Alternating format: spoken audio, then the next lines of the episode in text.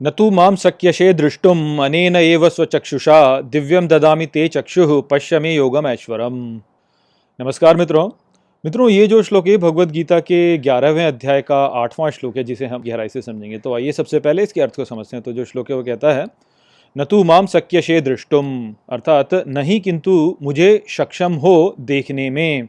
अनेन एव स्वचक्षुषा, अर्थात इस स्वयं के ये नेत्र इनके द्वारा। दिव्यम ददामी ते चक्षु। अर्थात दिव्य देता हूँ तुम्हें नेत्र पश्चिमी योगम ऐश्वरम। अर्थात देखो मेरे योग ऐश्वर्य को।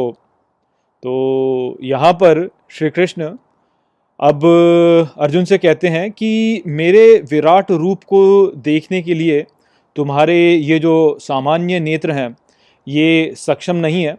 और क्योंकि ये सक्षम नहीं है, इसलिए मैं तुम्हें अब दिव्य दृष्टि प्रदान करता हूँ। तो यहाँ पर श्री कृष्ण का जो संदेश है, वह वास्तव में यही है कि जो हमारे सामान्य इंद्रियाँ हैं, उनमें ये क्षमता नहीं है कि वह जो संपूर्ण दिव्यता है, उसको समझ सके। और ऐसा इसलिए है क्योंकि जो दिव्यता है, वह तो अनंत है।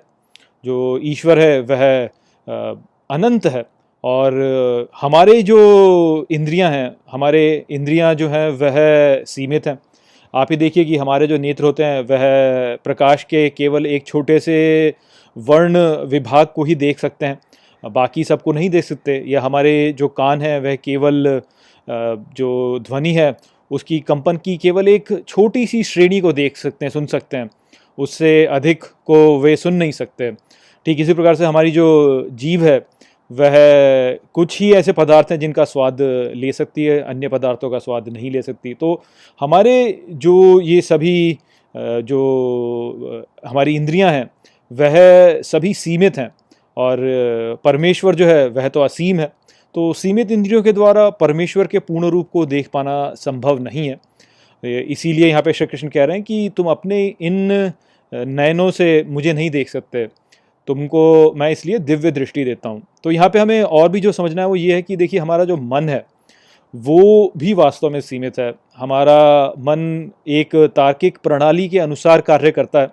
ठीक जैसे यदि आप किसी भी सॉफ्टवेयर को लिखें तो वो सॉफ्टवेयर में भी एक तार्किक प्रणाली होती है उसके पीछे। वह उस तार्किक प्रणाली के क्षेत्र में ही कार्य कर सकता उसके परे कार्य नहीं कर सकता। ठीक उसी प्रकार से हमारा जो मन है, उसमें भी एक उसकी तार्किक संरचना है। और ये जो तार्किक संरचना है, हमारा मन केवल उतने तक ही कार्य कर सकता है उसके परे का कार्य हमारा मन अभी कर नहीं सकता। तो क्योंकि ऐसा है तो इस कारण से होता क्या है कि जो सत्य होता है, उसका केवल उतना ही भाग हमारा मन समझ पाता है, जितना कि उसकी तार्किक क्षमता के द्वारा संभव है। जो भी कुछ ऐसा होता है, सत्य का ऐसा भाग जो कि हमारे मन की तार्किक संरचना के परे है, उसको हमारा मन जो है, वह अनदेखा कर देता है। और वो सारी जो सूचना होती है, उसको हम ग्रहण ही नहीं कर पाते। तो इस कारण से सत्य को पूर्ण रूप से ग्रहण कर पाना हमारी इंद्रियों के लिए संभव ही नहीं है।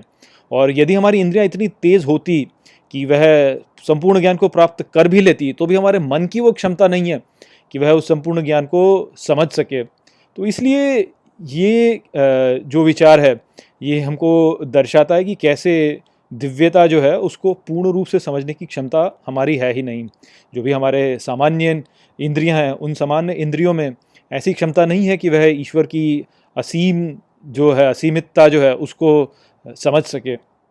और ये बिल्कुल ऐसा ही हो गया जैसे मान लीजिए कि आप किसी एक विमान में ऊपर कहीं तो हैं और वहाँ से आप जो है पृथ्वी पर नीचे देखते हैं, धरती पर आप एक चींटी को देखने का प्रयास करें। तो आप उस चींटी को नहीं देख पाएँगे क्योंकि आपके नयनों की वो क्षमता ही नहीं है कि आप चींटी को देख सकें। उसके लिए आपके आपके आँखों में इतना इतना उनकी शक्ति होनी चाहिए कि वह एक छोटे से भाग को देख पाए, किंतु वो रिजॉल्व करने की शक्ति ही हमारे इंद्रियों में है नहीं। तो इसलिए सत्य को पूर्ण रूप से समझ पाना संभव ही नहीं है।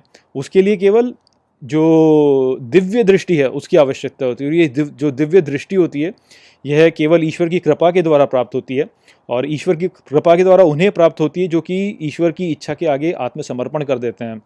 और क्योंकि अर्जुन यहाँ पे ऐसा कर चुके हैं वह श्री कृष्ण के आगे ये समर्पण कर चुके हैं। और तो क्योंकि उन्होंने स्वयं को श्री कृष्ण के लिए समर्पित कर दिया है इसलिए श्री कृष्ण अब अर्जुन को वह दिव्य दृष्टि प्रदान कर रहे हैं।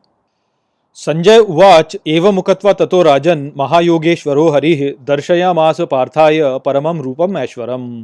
मित्रों, ये जो श्लोक है भगवत गीता के ग्यारहवें अध्याय का नौवां श्लोक है, जिसे हम गहराई से समझेंगे तो आइए सबसे पहले इसके अर्थ को समझते हैं। तो जो श्लोक है, वो कहता है, संजय उवाच, अर्थात संजय बोले, एवं मुकत्वा ततो राजन, अर्थात इस प्रकार के बोल करके, हे राजन, महायोगेश्वरो हरि, अर्थात महायोगेश्वर श्री हरि दर्शयामास पार्थाय, अर्थात ने दर्शाया पार्थ के लिए परमम रूपम ऐश्वरम, अर्थात परम ईश्वरीय रूप को। तो यहाँ पर इस श्लोक में संजय बोल रहे हैं। तो इस श्लोक से हमें पुनः ये स्मरण होता है कि गीता केवल श्री कृष्ण और अर्जुन के बीच का संवाद नहीं है। यहाँ पर संजय भी हैं और धृतराष्ट्र भी हैं। तो जहाँ कुरुक्षेत्र में अर्जुन और श्री कृष्ण के बीच में संवाद चल रहा है, वहीं उस संवाद को सीधे संजय अपनी दिव्य दृष्टि द्वारा देख पा रहे हैं और जो भी वो देख रहे हैं, उस सभी को वे धृतराष्ट्र को सुना रहे हैं। तो यहाँ पर जो संदेश है और यहाँ से आगे के कुछ और श्लोक जो हैं, वह संजय ही बोलने वाले हैं। तो यहाँ पर संजय कहते हैं कि पहले तो जो पिछले श्लोक में हमने देखा कि श्री कृष्ण ने दिव्य दृष्टि प्रदान की अर्जुन को तो दिव्य दृष्टि को प्रदान करने के पश्चात तब श्री कृष्ण ने अपना दिव्य रूप अर्जुन को दिखाया। वो यहाँ पे ऐसे कह रहे हैं, धृतराष्ट्र से। तो ये जो संदेश है, ये तो अब बहुत ही सरल सा संदेश है, किंतु यहाँ पर जो हमें ध्यान देना है, वो नाम के ऊपर ध्यान देना है। तो संजय ने यहाँ पर श्री कृष्ण के लिए जो नाम का उपयोग किया है, वह है महायोगेश्वर हरि। तो महायोगेश्वर हरि का अर्थ जैसे हम समझें तो महायोगेश्वर तो हो गए जो कि योग के सबसे महान ईश हैं, जो प्रधान हैं योग के ऊपर। और योग हम जानते हैं कि योग है दिव्यता के साथ में जुड़ जाना। तो महायोगेश्वर इस प्रकार से हो गया कि दिव्यता के साथ में जुड़ने वाले जो ईश्वर हैं। और फिर उन्होंने बोला कि हरि। हरि जो शब्द है, वह हर धातु से आता है और हर का अर्थ होता है, ले लेना और दे देना दोनों ही, एक ही साथ। तो हरि वो है जो कि ले भी लेता है और दे भी देता है, लेने वाला भी और देने वाला भी। तो इस प्रकार से हम महायोगेश्वर हरि जो शब्द है, उसका अर्थ समझ सकते हैं कि सबसे सर्वोच्च ईश्वर जो कि योग का प्रधान है और जो कि ले लेता है और देता भी है। तो इस प्रकार से हम समझ सकते हैं कि ये जो शब्द यहाँ पे उपयोग में लाया गया है, ये कैसे सर्वोच्च ईश्वर के विषय पे बात कर रहा है। क्योंकि देखिए, ईश्वर को लेकर के लोगों के बीच में मतभेद सदा रहता है। लोग बोलते हैं कि ईश्वर ऐसा है, लोग कुछ लोग बोलते हैं कि ईश्वर वैसा है, नाम ये है, वो है। इस प्रकार से लोगों के बीच में मतभेद रहता है। किंतु एक विषय जिस पर सभी एक दूसरे के साथ सहमत होते हैं, वो ये होता है कि सब कुछ ईश्वर से ही आता है और पुनः ईश्वर में ही चला जाता है। अर्थात ईश्वर ही लाने वाला भी है और ईश्वरी ले जाने वाला भी है। तो वही हमारे लिए लाता है, वही हमसे ले लेता है। तो इस प्रकार से सर्वोच्च ईश्वर जो है, वह हरि है। और ये जो विचार है जिस पर कि सभी सहमत हैं, इस प्रकार से हम समझ सकते हैं कि अल्लाह भी हरि है यहोवा भी हरि है, गॉड भी हरि है। जो भी कोई सर्वोच्च ईश्वर का विचार होगा, वह सभी वास्तव में हरि है। क्योंकि सभी इस विषय को मानते हैं, इस विचार को मानते हैं कि उसी से सब कुछ आता है और उसी में सब कुछ विलीन हो जाता है। तो इस प्रकार से आप यहाँ समझ सकते हैं कि जो ये रूप यहाँ पे श्री कृष्ण दिखा रहे हैं वह वास्तव में वो वाला रूप है जो कि सर्वोच्च ईश्वर वाला रूप है। जो सभी संप्रदायों के थ्रू के के में वह व्याप्त है और सभी संप्रदाय जो हैं वास्तव में उसमें विश्वास रखते हैं। अब लोग माने या ना माने, वो एक अलग बात है। वास्तव में होता क्या है कि ये जो विचार है, ये तो सभी मानते हैं। तो इस प्रकार से देखा जाए तो ये एक ही विचार है और देखिए, दूसरे लोग बोलते हैं जो अल्लाह वाले हो गए या जिहो वाले हो गए, वो बोलते हैं कि ईश्वर को देखा नहीं जा सकता। तो यहाँ पे भी आप देखिए कि पिछले श्लोक में श्री कृष्ण ने कहा कि तुम अपने नेत्रों से मुझे नहीं देख सकते हो। तो वही विचार बोल रहे हैं वो भी। एक ही विचार है ये। केवल अंतर इतना है कि उन्होंने बोला कि मैं तुम्हें दिव्य दृष्टि देता हूँ तो दिव्य दृष्टि से तुम मुझे देख सकते हो। तो जो दिव्य दृष्टि देना हो गया, यही तो पैगंबर वाली बात हो गई ना। जैसे उन विचारधाराओं में पैगंबर होते हैं कि पैगंबर जो है वो ईश्वर के साथ में बात कर सकते हैं, वो ईश्वर के को अनुभव कर सकते हैं। तो वो जो दिव्य दृष्टि है, वो दिव्य दृष्टि पैगंबरों को देने वाली दिव्य दृष्टि होगी तो ये जो विचार है, बिल्कुल मिलता जुलता है, दोनों बिल्कुल एक ही हैं। किंतु समस्या यही है कि लोग अपनी जो जनजातीय विचारधाराएँ होती हैं, उससे ऊपर नहीं उठ पाते हैं। वो मेरा तेरा में लगे रहते हैं कि मेरा ईश्वर अच्छा है, तेरा ईश्वर बेकार है। मेरा समाज अच्छा है, तेरा समाज बेकार है। मेरा अच्छा है, तेरा बेकार है। तू गलत है, मैं अच्छा हूँ। इससे ऊपर नहीं उठ पाते लोग। और लोग इससे ऊपर क्यों नहीं उठ पाते? क्योंकि लोगों को जो है, एक दूसरे के साथ में गुट बनाना होता है और गुट बनाने वालों के फिर नेता भी होते हैं। और यदि नेता जो हैं वह गुटों में विभाजन नहीं करेंगे तो उनकी शक्ति कहाँ से रहेगी? उनकी शक्ति नहीं बन सकती। तो इसलिए लोग, ये जो नेता होते हैं, ये अंतरों पर ध्यान केंद्रित करते हैं, समानताओं पर ध्यान केंद्रित नहीं करते। यदि समानताओं पर ध्यान केंद्रित करें तो आपको पता चलेगा कि सब में एक ही विचार है। किंतु लोग अंतरों पर ध्यान केंद्रित करते हैं। और जो भी ये नेता होते हैं, वो यही चाहते हैं कि जितने भी ये हमारे अनुयायी हैं, ये सब गहरे अंधकार में ही फंसे रहें और ईश्वर को, के संपर्क को समझाने वाला केवल मैं ही रहूँ। तो नेता यही चाहता है कि भाई, जो ये जो ये योग्यता है दिखाने वाली कि मैं ईश्वर से जुड़ा हुआ वो केवल मेरे पास ही रहे बाकी लोगों के पास में ना आए। बाकी लोगों के पास में भी आके तो मेरी कौन सुनेगा? तो इसलिए ये चाहते हैं कि सब गहरे अंधकार में ही पड़े रहें। ऐसे जो होते हैं, नेता चाहते हैं। इसी कारण से ये सारी समस्याएँ उत्पन्न होती हैं। तो इन सबसे दूर हटिए, इस प्रकार के जो नेताओं के भ्रम होते हैं, उनसे बाहर निकलिए, उनमें फंसिए मत आप। आप ये जानिए कि ईश्वर के पास कोई भी व्यक्ति जा सकता है।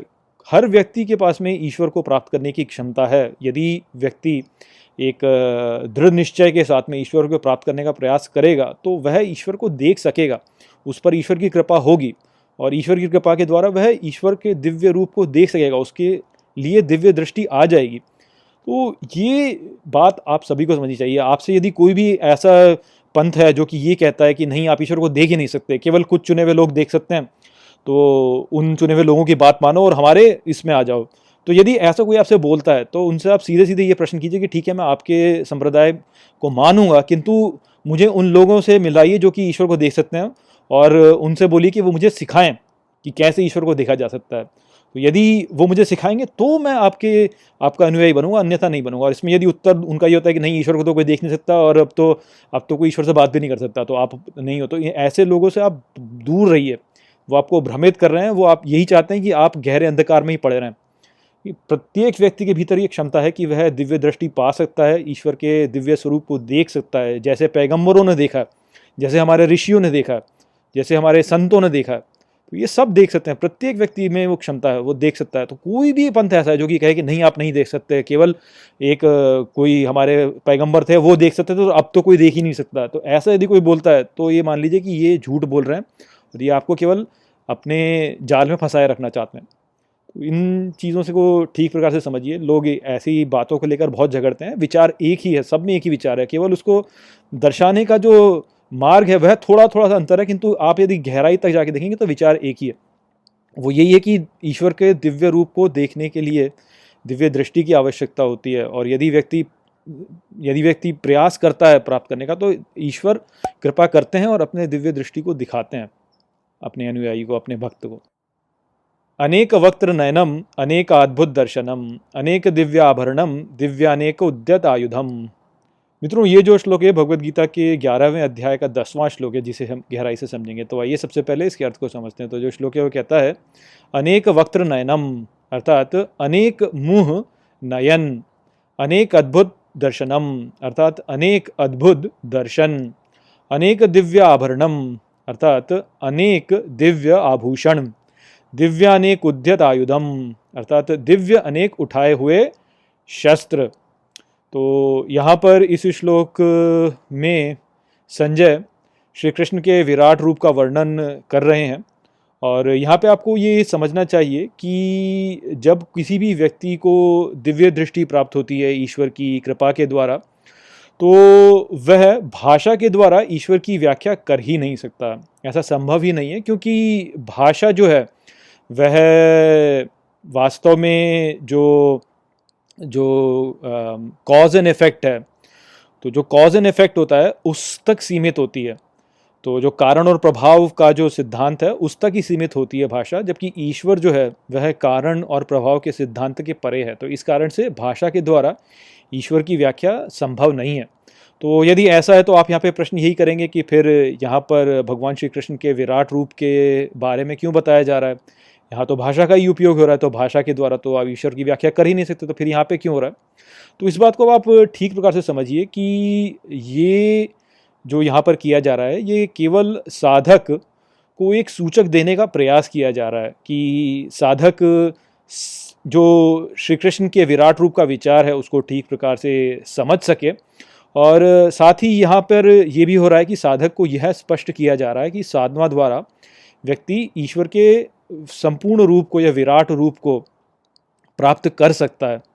जो लोग ये कहते हैं कि आप ईश्वर के रूप को देख ही नहीं सकते तो वो ऐसे संप्रदाय हो जाएँगे। फिर जहाँ पर कि साधक जो होगा, वो कभी ये प्रयास करेगा ही नहीं कि मैं ईश्वर के दर्शन को प्राप्त कर सकूँ। तो जब किसी समाज में ऐसा हो जाएगा कि साधक यही सोचना बंद कर देंगे कि मैं ईश्वर के रूप को प्राप्त कर सकूँ या मैं ईश्वर को प्राप्त कर सकूँ तो फिर ऐसे समाज में क्या होगा? ऐसे समाज में होगा यही कि जो भी कुछ किसी ने लिख दिया पहले, बस उसी का अनुसरण किया जाएगा और उसमें कोई संशोधन नहीं होगा। समय अनुसार कोई संशोधन नहीं हुआ क्योंकि किसी के भी पास में, दिव्य के साथ में जुड़ने का कोई मार्ग ही नहीं है। तो बस जो किसी ने लिख दिया, एक पत्थर की लकीर किसी ने बना दी, कई सौ वर्ष पहले, बस उसी का पालन होता रहेगा अंधे रूप से। तो ऐसा नहीं होना चाहिए। साधकों को ये ये आभास होना चाहिए कि यदि वो साधना करेंगे तो वह ईश्वर के साथ में जुड़ सकते हैं। तो इसी प्रकार से फिर ईश्वर का जो संदेश होगा वह आपको निरंतर आपको आता रहेगा। तो समाज में यदि कोई परिवर्तन होता है तो ईश्वर का जो संदेश है वह आपको उस परिवर्तन के अनुकूल स्वयं को करने में सहायता करेगा। इसलिए यहाँ पर ये प्रयास किया जा रहा है कि साधक जो है, उसको ये नहीं बताया जाए कि अरे तुम तो ईश्वर की कभी को देख ही नहीं सकते हो या तुम ईश्वर को प्राप्ति नहीं कर सकते हो। ईश्वर को तुम अनुभव कर सकते हो। इसके लिए यहाँ पर उसको प्रेरणा देने के लिए यहाँ पर ये सूचक यहाँ प्रदान किया जा रहा है। तो इस बात को आप समझिए। और यहाँ पर बहुत ही प्रतीकात्मक भाषा का उपयोग किया गया। तो आइए अब हम इसको समझते हैं ठीक प्रकार से कि यहाँ पे क्या कहा गया। तो संजय कहते हैं कि श्री कृष्ण का जो विराट रूप है, उसमें अनेक मुँह हैं, अनेक नयन है उसमें, अनेक अद्भुत दर्शन है उसमें, अनेक दिव्य आभूषण है उसमें और अनेक दिव्य शस्त्र उठाए हुए हैं वो। तो अब इसको आप ठीक प्रकार से समझिए कि ये, यहाँ पर अर्थ क्या है इसका। तो ये जो संपूर्ण सृष्टि है, इसको आप अनेक रूपों से आप इसकी, इसको देख सकते हैं। तो आप अनेक दृष्टिकोणों से इसे देख सकते हैं। आप अनेक दृष्टिकोणों से इसकी व्याख्या भी कर सकते हैं और आप अनेक दृष्टिकोणों से इसको समझ भी सकते हैं। तो देखना जो होता है, वह नयन से संबंधित हो गया। जो जो इसको समझना होता है, वह दर्शन से संबंधित हो गया और जो इसकी व्याख्या करना है, वह मुँह से संबंधित हो गया कि इसके अनेक मुँह हैं, अनेक नयन हैं और अनेक इसके दर्शन हैं। क्योंकि इस सृष्टि को या इसके परे जो भी कुछ है, उसको विभिन्न विभिन्न दृष्टिकोणों से देखा जा सकता है विभिन्न विभिन्न दृष्टिकोणों से समझा जा सकता है विभिन्न विभिन्न तरीकों से इसकी व्याख्या की जा सकती है। तो इसलिए अनेक मुँह अनेक नयन और अनेक दर्शन हैं इनके। फिर आगे उन्होंने बोला कि अन, अनेक आभूषण पहने हुए हैं वो। तो ये जो संपूर्ण सृष्टि उसके परे जो भी कुछ है उसमें सुंदरता निहित है अत्यंत सुंदर है ये। और इसकी सुंदरता जो है उसको आप विभिन्न विभिन्न रूपों से देख सकते हैं। बहुत से ऐसे प्रकार है जिसके द्वारा ये सृष्टि और इसके परे जो कुछ भी है, वह सुंदर है। तो क्योंकि इतना सुंदर है और इतने विभिन्न विभिन्न रूपों से सुंदर है, इसलिए जो श्री कृष्ण का विराट रूप है, उसने इतने सारे अनेक अनेक आभूषण जो है वो पहने हुए हैं। फिर आगे वो कहते हैं कि उन्होंने अनेक शस्त्र उठाए हुए हैं। तो ये जो सृष्टि है, यह सीमित नहीं है। यहाँ पर ईश्वर यदि अपनी इच्छा शक्ति लागू करना चाहे इस पर तो अनेक रूपों से कर सकता है। कोई सीमा नहीं है उनकी। वह किसी भी प्रकार से अपनी इच्छा शक्ति को लागू कर सकते हैं। तो इच्छा शक्ति को लागू करने के लिए शस्त्रों की आवश्यकता है। तो इसलिए अनेक शस्त्र उठाए हुए हैं, जिससे वह इस सृष्टि में धर्म की स्थापना करते हैं, इसको संतुलन में रखते हैं, इसको चलायमान रखते हैं। तो इसलिए अनेक शस्त्र उन्होंने उठाए हुए हैं। तो इस प्रकार से यहाँ पर प्रतीकों के द्वारा श्री कृष्ण के विराट रूप की व्याख्या की गई है। और हमको यहाँ पे जो समझना है, वो यही है कि हमें कभी भी इस सृष्टि को समझने के लिए और इसके परे जो भी ईश्वर है, परमेश्वर, उसे समझने के लिए कभी भी स्वयं को एक किसी दृष्टिकोण तक सीमित नहीं करना चाहिए। ये एक दृष्टिकोण तक सीमित नहीं है। यदि हम उसे एक दृष्टिकोण तक सीमित कर देंगे तो हम फिर उसके केवल सीमित भाग तक ही सीमित हो जाएँगे।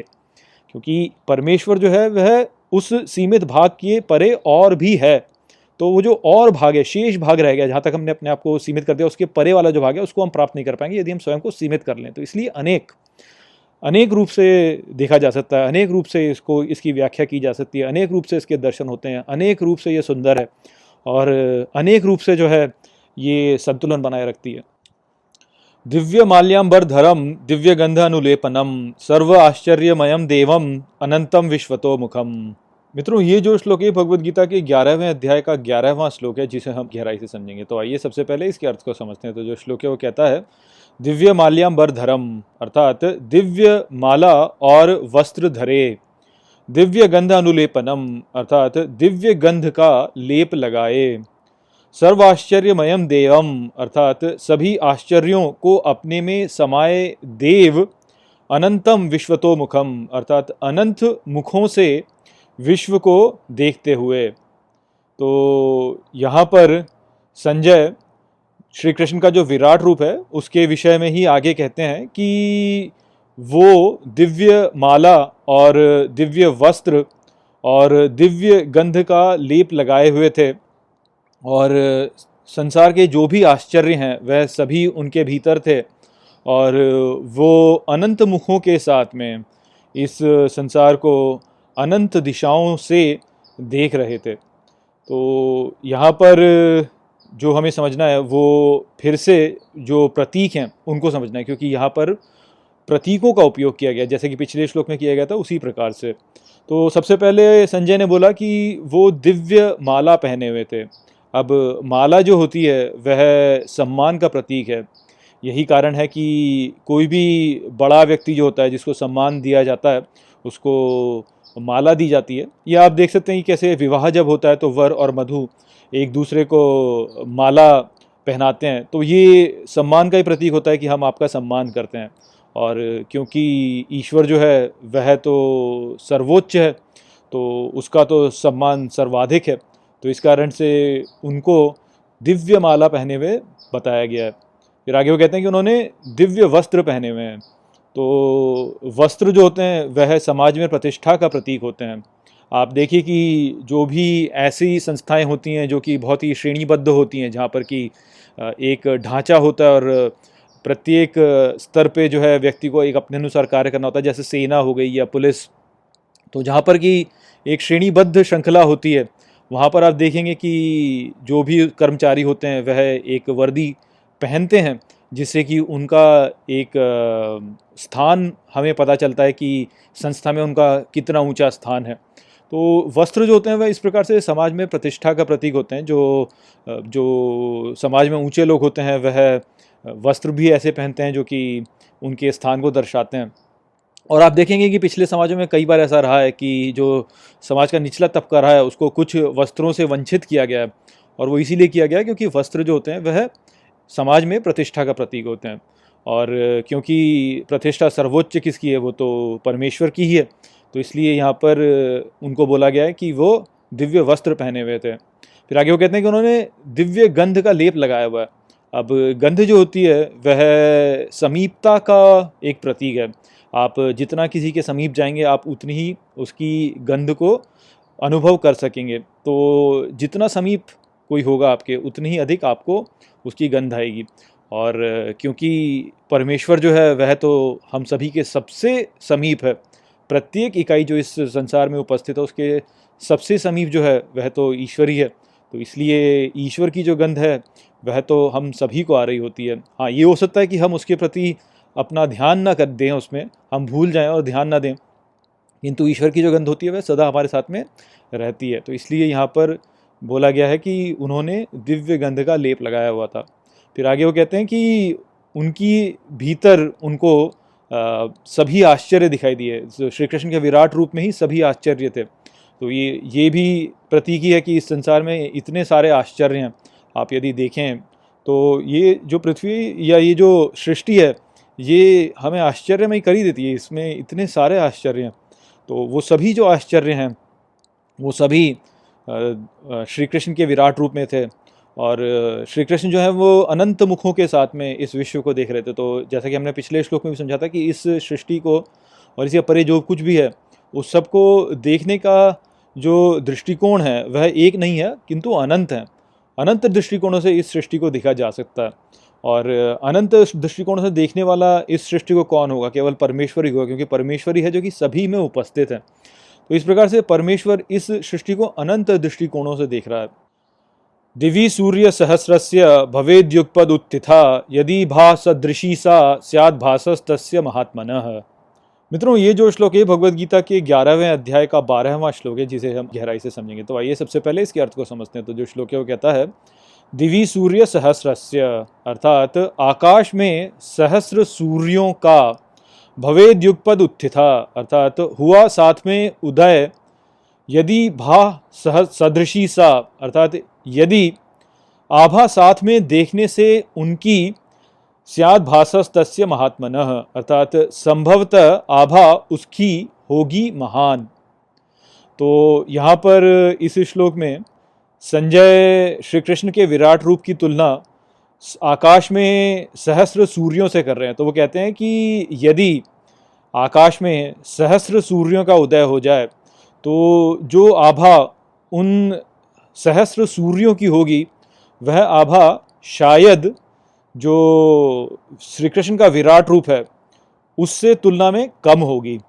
तो यहाँ पर एक तुलनात्मक वाक्य का उपयोग किया गया और यहाँ पर एक शब्द का उपयोग किया गया है, सियात। तो संजय कहते हैं कि सियात, अर्थात शायद, जो शायद शब्द है आज का, वह वास्तव में सियात शब्द का ही जो विकरीकरण या अपभ्रंश है, उसे कहेंगे आप, वो है। तो यहाँ पर जो शब्द संजय कह रहे हैं, वो है शायद, कि शायद उनकी आभा आकाश में सहस्र सूर्यों से भी अधिक होगी। तो अब यहाँ पे ये होता है कि अरे, ये शायद शब्द का उपयोग क्यों कर लिया यहाँ पे? तो उसको आप समझिए कि शायद शब्द का उपयोग ऐसे नहीं है कि किसी किसी कारण, यानी उसका कोई तार्किक, कोई इसके पीछे आधार नहीं है। ये वास्तव में आपके भीतर एक एक भाव उत्पन्न करने के लिए इसका उपयोग किया गया है। तो देखिए, एक तो ये है कि संजय ने कभी भी जो है ऐसे आकाश में सहस्र सूर्यों को उदय होते हुए देखा तो होगा नहीं। तो वो तुलना वैसे भी कैसे कर सकते हैं कि सहस्र सूर्यों से आभा जो होगी उसकी अधिक होगी? और सहस्र शब्द का यहाँ पे उपयोग किया गया, केवल अनंत के लिए ही किया गया कि आप अनंत सूर्यों को यदि उगा दें तो तब भी जो है उन उनकी आभा कम होगी। और, ये जो वाक्य यहाँ पर है, वह वास्तव में एक आलंकारिक भाषा है। यहाँ पे केवल अलंकारों का उपयोग करके भगवान श्री कृष्ण के विराट रूप की महानता का वर्णन किया जा रहा है कि कैसे वह आभा से भरा हुआ है। वास्तव में यदि आप देखें तो परमेश्वर की आभा के आगे कोई और आभा टिक नहीं सकती। सबसे तेजस्वी जो होगा, वह तो ईश्वर ही होगा। ईश्वर का तो ईश्वर का जो तेज है, उसके सामने किसी का भी तेज आप तुलना ही नहीं कर सकते उसकी। किंतु यहाँ पे फिर भी उन्होंने सहस्र सूर्यों का उपयोग किया और शायद का उपयोग किया गया। वो केवल एक आलंकारिक भाषा के रूप में उन्होंने यहाँ पे किया ताकि जो सुनने वाला है, उसके मन में एक विस्मय की भावना उत्पन्न हो और विस्मय की भावना से जो है, वह श्री कृष्ण की महानता को समझ सके। क्योंकि वास्तव में होता क्या है कि यदि आप केवल तर्क का उपयोग करके ईश्वर की महिमा करने लगेंगे तो उस स्थिति में आपको रस नहीं होगा। रस नहीं आता उसको लेकर के। और रस के बिना जो है आप ईश्वर से संपर्क कैसे करेंगे? क्योंकि ईश्वर के साथ संपर्क करने के लिए भावनाओं की आवश्यकता होती है, ना कि तर्क की। तो भावनाओं को उत्पन्न करने के लिए ऐसे अलंकारों का उपयोग किया जाता है, ताकि जो सुनने वाला है, वह विस्मय से भर सके और जब वह विस्मय से भरेगा, तभी तो वह ईश्वर को ईश्वर को समझ पाएगा और ईश्वर से जुड़ सकेगा ना। तो ये जो यहाँ पे भाषा का उपयोग किया गया है कि सहस्रों सूर्य यदि उगें तो उनकी जो आभा होगी, वह आभा श्री कृष्ण की आभा से कम होगी। ये एक बहुत ही विस्मयकारी वाक्य है और इसके प्रभाव को आप ऐसे समझ सकते हैं कि देखिए, जब जब द्वितीय विश्व युद्ध के समय पर अमेरिका ने अपने परमाणु परीक्षण किए थे तो उनके एक वैज्ञानिक हैं, रॉबर्ट ओपनहाइमर, और जब उन्होंने ये देखा, ये परीक्षण देखा तो उस परीक्षण के पश्चात उन्होंने इस ही श्लोक का और बत्तीसवां श्लोक जिसको कि आप आगे देखेंगे तो इस श्लोक को और बत्तीसवें श्लोक का उन्होंने वर्णन किया था। अर्थात उस जो घटना थी, उसका प्रभाव इतना विस्मयकारी था कि उनके मन में ये जो श्लोक है, ये आ गया था। तो इस श्लोक का इतना विस्मयकारी प्रभाव उन पर था कि सहस्रों सूर्य यदि उठ उठ जाएँ आकाश में तो ये प्रभाव होता है। ये एक प्रभाव डालने के लिए, श्रोता के मन में एक प्रभाव डालने के लिए कि देखिए, ईश्वर कितना कितना महान है। कितना औसम है, जैसे आज के बारे में बोलेंगे ना कि औसम है औसम तो वो बताने के लिए जो है ये डाला गया है। अब आजकल के बच्चे जो है औसम औसम तो करेंगे, किंतु इस इस बात का वो मज़ाक लेंगे। पर, अब ऐसा ही है, लेकिन जो इसके पीछे का मूल जो संदेश है और जो मूल कारण है, जिस कारण से इस शब्द का उपयोग किया गया है सहस्र सूर्य, वो इसीलिए कि आपके भीतर वो आपको औ किया जा सके। बताया जा सके कि देखिए श्री कृष्ण कितने औसम हैं। तो वो यहाँ पे संदेश था। तत्र तत्रैकस्थम जगत कृष्णम प्रविभक्तम अनेकधा अपश्य देव देवस्य शरीरे पांडवस्तदा। मित्रों ये जो श्लोक है भगवत गीता के ग्यारहवें अध्याय का तेरहवां श्लोक है जिसे हम गहराई से समझेंगे। तो आइए सबसे पहले इसके अर्थ को समझते हैं। तो जो श्लोक है वो कहता है तत्रैकस्थम जगत कृष्णम अर्थात वहाँ एकत्रित जगत सारा। प्रविभक्तम अनेकधा, अर्थात अनेक विशेषताओं को धारण किए। अपश्य देव देवस्य अर्थात देखा देवों के, देव के शरीर पांडवस्तदा, अर्थात शरीर में पांडव ने तब। तो यहाँ पर इस श्लोक में संजय उसी वाक्य को दोहरा रहे हैं, जो कि भगवत गीता के इसी अध्याय के सातवें श्लोक में कहा गया है। तो वो यहाँ पे कहते हैं कि तब वहाँ पर पांडव, अर्थात अर्जुन ने संपूर्ण जगत को एकत्रित देखा अपनी सभी विशेषताओं के साथ में भगवान श्री कृष्ण के शरीर में। तो ये जो विचार है, यह पुनः दोहराया जा रहा है यहाँ पे। इसी विचार को सातवें श्लोक में भी कहा गया था, जो कि ये दर्शाता है कि ये विचार कितना महत्वपूर्ण है। तो यहाँ पर जो बोला गया और सातवें श्लोक में भी जो बोला गया, वो यही है कि हमें इस संपूर्ण जगत को श्री कृष्ण के शरीर में मानना चाहिए।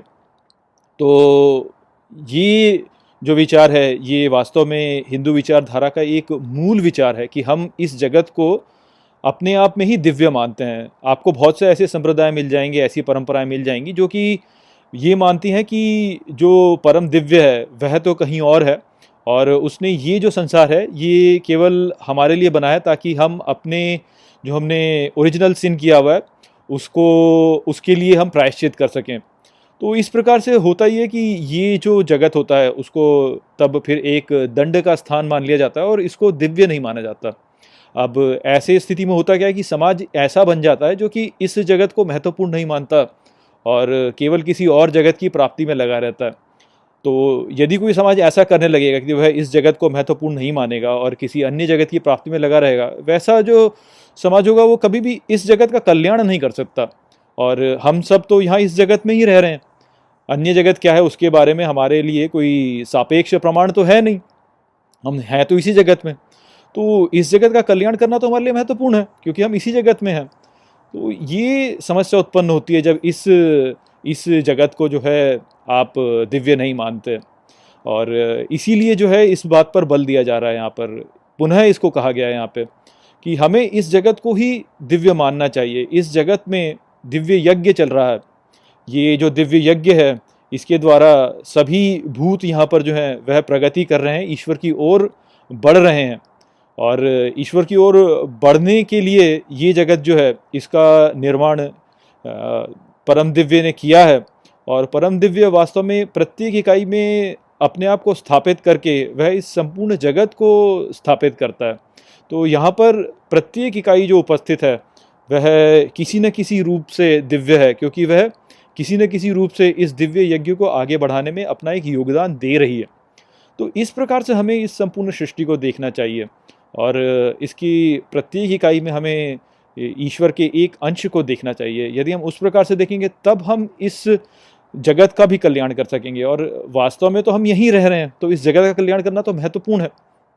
तो इसलिए ये सोचने के बजाय कि दिव्य कहीं और स्थित है और हमें केवल किसी दूसरे जगत की प्राप्ति के लिए कार्य करने चाहिए, हमें ये समझना चाहिए कि ये जो सृष्टि है, ये जो जगत है, इसे ही ईश्वर ने हमारे लिए बनाया है ताकि हम उसके समीप जा सकें और यहाँ पर हर इकाई जो है वह इसी कार्य में लगी है कि वह हमें ईश्वर के समीप ले जा सके। तो इस प्रकार से हम इस संपूर्ण जगत को दिव्य मान करके हमें अपने कार्यों को करना चाहिए।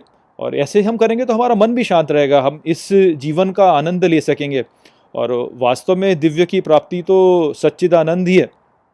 तो यही बात है जो कि बहुत महत्वपूर्ण है। यदि इस प्रकार से हम समझेंगे, तभी तो हमारा जीवन एक कल्याणकारी और एक आनंदमय जीवन हो सके अन्यथा तो जीवन फिर ऐसा ही रहेगा, पूरे समय संघर्ष ही है कि बस हमें किसी दूसरे जगत को प्राप्त करना है। ततः स विस्मय आविष्टो हष्टरोमा धनंजय प्रणम्य शीर्षा देवम कृतांजलिरभाषत मित्रों, ये जो श्लोक है, भगवत गीता के ग्यारहवें अध्याय का चौदहवां श्लोक है, जिसे हम गहराई से समझेंगे। तो आइए सबसे पहले इसके अर्थ को समझते हैं। तो जो श्लोक है, वो कहता है, ततः स विस्मय आविष्टो अर्थात तब वह विस्मय में प्रवेश किया। हष्ट रोमा धनंजय, अर्थात धनंजय के रोम हर्षित होने लगे।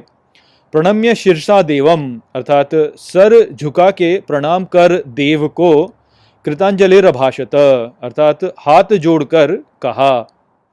तो यहाँ पर इस श्लोक में अब संजय कहते हैं कि जब अर्जुन ने भगवान श्री कृष्ण के उस रूप को देखा तो उस सर्वोच्च रूप को देख करके अर्जुन विस्मय से भर गए और उनके रोम हर्षित होने लगे, अर्थात उनके रोंगटे खड़े हो गए और सिर झुकाकर और हाथ जोड़कर उन्होंने भगवान को संबोधित किया। तो अर्जुन क्या बोलेंगे वो तो हम आगे के श्लोकों में देखते हैं। यहाँ पर जो हमको समझना है, वह ये है कि भगवान श्री कृष्ण के विराट रूप को देखकर अर्जुन विस्मय से भर गए और उनके रोंगटे खड़े हो गए और उन्होंने तब भगवान श्री कृष्ण को नमन किया और हाथ जोड़कर उनसे कहा। तो ये जो प्रभाव अर्जुन पर यहाँ पर हुआ है यह हर उस व्यक्ति के साथ में होता है जो कि ईश्वर के रूप को देखने में सक्षम होता है। जब भी व्यक्ति ईश्वर के एक अंश के भी यदि संपर्क में आता है तो वह विस्मय से भर जाता है और उसके रोम जो होते हैं, वह हर्षित होने लगते हैं। आप जीवन में देखिए आपके कि आपने कई बार अपने जीवन में ऐसा अनुभव किया होगा कि आपके रोंगटे खड़े हो गए और आप भावुक हो गए, बहुत भावुक हो गए, ऐसा आपके साथ में हुआ होगा, अवश्य हुआ होगा। कोई भी ऐसी घटना हो सकती है, जैसे मान लीजिए कि भारत यदि क्रिकेट वर्ल्ड कप में जीत जाता है तो हो सकता है कि आपने ऐसा अनुभव किया हो। या आप यदि कोई बहुत ही सुंदर गीत सुने और उससे आप बहुत भावुक हो जाएँ, तब भी आप देखेंगे कि आपके रोंगटे खड़े हो जाएँगे और और आप विस्मय से भर जाएँगे। तो जीवन में कभी भी यदि आपने इस प्रकार का कोई भी अनुभव किया हो तो ये समझ जाइए कि उस समय पर आपने वास्तव में ईश्वर को अनुभव किया है। तो ये जो अनुभव होता है, ये आप देखिए कि आप बहुत अच्छा गीत सुने या यदि आप कोई फ़िल्म देख रहे हैं जिसमें कि कोई ऐसा गहन विचार आपके सामने प्रस्तुत किया जाता है, जिससे कि आप भावुक हो जाते हैं, तब आपके रोंगटे खड़े हो जाएँगे। यदि आप आप यदि देखें तो विज्ञान में भी आप देखेंगे कि जैसे वैज्ञानिक लोग जो होते हैं, जब वो कुछ भी नया खोज करते हैं, कुछ भी नई खोज करते हैं, या आप पढ़ाई में भी देख लीजिए कि यदि आपको कोई एक ऐसा विचार है जो कि आपकी समझ में नहीं आ रहा था, किंतु आपको तुरंत समझ में आ जाता है फिजिक्स में केमिस्ट्री में या किसी भी ऐसे विषय में, यदि आपको कोई ऐसा विचार जो कि समझ में नहीं आ रहा था, किंतु एकदम से समझ में आ जाता है आपको तो आप देखेंगे कि आपके रोंगटे खड़े हो जाएँगे। आपको लगेगा, अरे बाप रे, क्या विचार था ये? यानी एकदम ऐसा आपको मन में आता है, आप विस्मय से भर जाते हैं। तो जब भी ऐसा आप अनुभव कर रहे हैं जीवन में तो आप उस समय पर ईश्वर के किसी एक भाग को अनुभव कर रहे होते हैं। तो यदि कोई आपसे कहता है ना कि आप ईश्वर को अनुभव ही नहीं कर सकते, ईश्वर को अनुभव करना महत्वपूर्ण नहीं है, ईश्वर तो दिख ही नहीं सकता तो उनको आप यही बताइए कि आपको कभी भी जीवन में यदि आपके रोंगटे खड़े हुए हैं और आप विस्मय से भर गए हो तो वह जो भावना थी, उस समय पे आप ईश्वर को ही अनुभव कर रहे थे। और ये जो होता है, ये वास्तव में क्यों होता है हमारे साथ में? ये वास्तव में इसलिए होता है क्योंकि जब हम अपने अहंकार से जुड़े रहते हैं और एक सामान्य जागृत अवस्था में ऐसे सामान्य जीवन जी होते हैं तो हमारा ईश्वर के प्रति जो जुड़ाव है वह जुड़ाव टूटा हुआ रहता है, वो जुड़ नहीं पाते हैं हम। क्यों? क्योंकि हम अपने अहंकार से जुड़े हुए हैं और एक द्वैत में हम जुड़े हुए हैं तो माया में हम ग्रसित हैं उस समय पे। किंतु जब ऐसी भावना हमारे भीतर प्रवेश करती है, कोई विस्मयकारी भावना हमारे भीतर प्रवेश करती है तो जो ईश्वर के साथ में हमारा संपर्क होता है, वह जुड़ जाता है।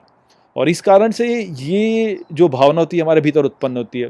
तो इसीलिए तो बोला ना कि संगीत जो है, वो ईश्वर को प्राप्त करने का द्वार है, क्योंकि संगीत के साथ में ऐसा बहुत होता है। आप कोई बहुत अच्छा संगीत यदि सुनेंगे तो आपके मन में एक ऐसा भावना उत्पन्न होगी। कुछ लोग ऐसे होते हैं जो कि नाच के झूमने लगते हैं, झूमने लगते हैं और स्वयं को भुला देते हैं। वह भी ईश्वर को प्राप्त करने वाली ही बात होती है।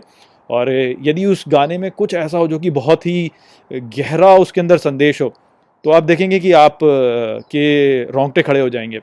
तो ये इसीलिए होता है। इसीलिए होता है क्योंकि आपका उस समय पर ईश्वर के साथ में संपर्क बन जाता है। और जब आप उस अवस्था से फिर बाहर आते हैं तो वह संपर्क पुनः आपका टूट जाता है। तो यदि कोई भी आपको ये कहे कि नहीं, आप ईश्वर का अनुभव नहीं कर सकते, उनको ये बताइए आप कि जीवन में कभी ना कभी आपके रोंगटे खड़े हुए होंगे, आप विस्मय से भर गए होंगे। उस समय पर आपने क्या अनुभव किया था? उस समय पर आपने ईश्वर को ही अनुभव किया था। और यदि कोई व्यक्ति ऐसा है ना जो कि अपना मन खोला रखे और खोल के ईश्वर के प्रति रखे तो इस प्रकार की भावना, एक तो वह जीवन में कई बार अनुभव करेगा और जब भी वह अनुभव करेगा तो वह ईश्वर की अनुभूति उसमें अनुभव करेगा ही करेगा। तो ये बात है जो कि लोग समझ नहीं पाते। लोग तो इतना गिर चुके हैं इस समय पर कि कुछ लोग तो अब संगीत को बोलते हैं कि ये संगीत जो है या मादकता जो है, ये मादकता आपको ईश्वर से दूर ले जाती है। ऐसा नहीं है। मादकता आपको ईश्वर से दूर नहीं ले जाती है। संगीत आपको ईश्वर से दूर नहीं ले जाता है। ये वास्तव में आपको ईश्वर की ओर ले जाता है।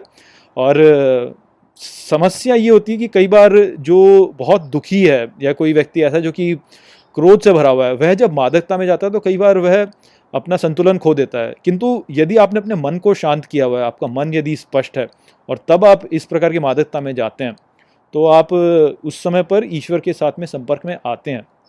इस बात को समझना चाहिए और जब भी आपके जीवन में आपके रोंगटे खड़े हुए हैं और आप विस्मय से भरे हैं तो आपका उस समय पर ईश्वर के साथ सीधा संपर्क जुड़ा है। आपने उस समय पर ईश्वर को अनुभव किया। अब जब ऐसा होता है तो उसके पश्चात जो हमारी स्वाभाविक प्रतिक्रिया होती है, वो यही होती है कि हम उसके आगे नमन करते हैं और अपने हाथ जोड़ लेते हैं। आप मान लीजिए कि बहुत अच्छा संगीत आपने सुना और आप विस्मय से भर गए तो उसके पश्चात आप क्या करते हैं? आप नमन ही करते हैं और आप अपने हाथ जोड़ लेते हैं। या आपका राष्ट्र यदि कोई खेल खेला और उसमें वह जीत गया तो उसके पश्चात जब आप विस्मय से भरे, या आपने मान लीजिए बहुत अच्छी परेड, सुंदर परेड देखी, या बहुत अच्छा आपने अपनी सेवा, सेना का कुछ ऐसा देखा आपने तो आप विस्मय से भर जाएँगे, आपके रोंगटे खड़े हो जाएँगे, और उसके पश्चात आप क्या करेंगे? आप हाथ जोड़ेंगे और नमन करेंगे उसको जिसने आपके भीतर इस भावना को उत्पन्न किया। तो ये इसीलिए होता है, क्योंकि वो जो भावना होती है, वह आपको ईश्वर से जोड़ती है, और हमारी स्वाभाविक भावना ही है कि हम ईश्वर के आगे समर्पण करें। ये हमारा स्वभाव ही है कि हम उसके आगे समर्पण कर देते हैं। तो आशा करता हूँ कि मैंने इसे आपको अच्छे से समझा दिया होगा। नमस्ते।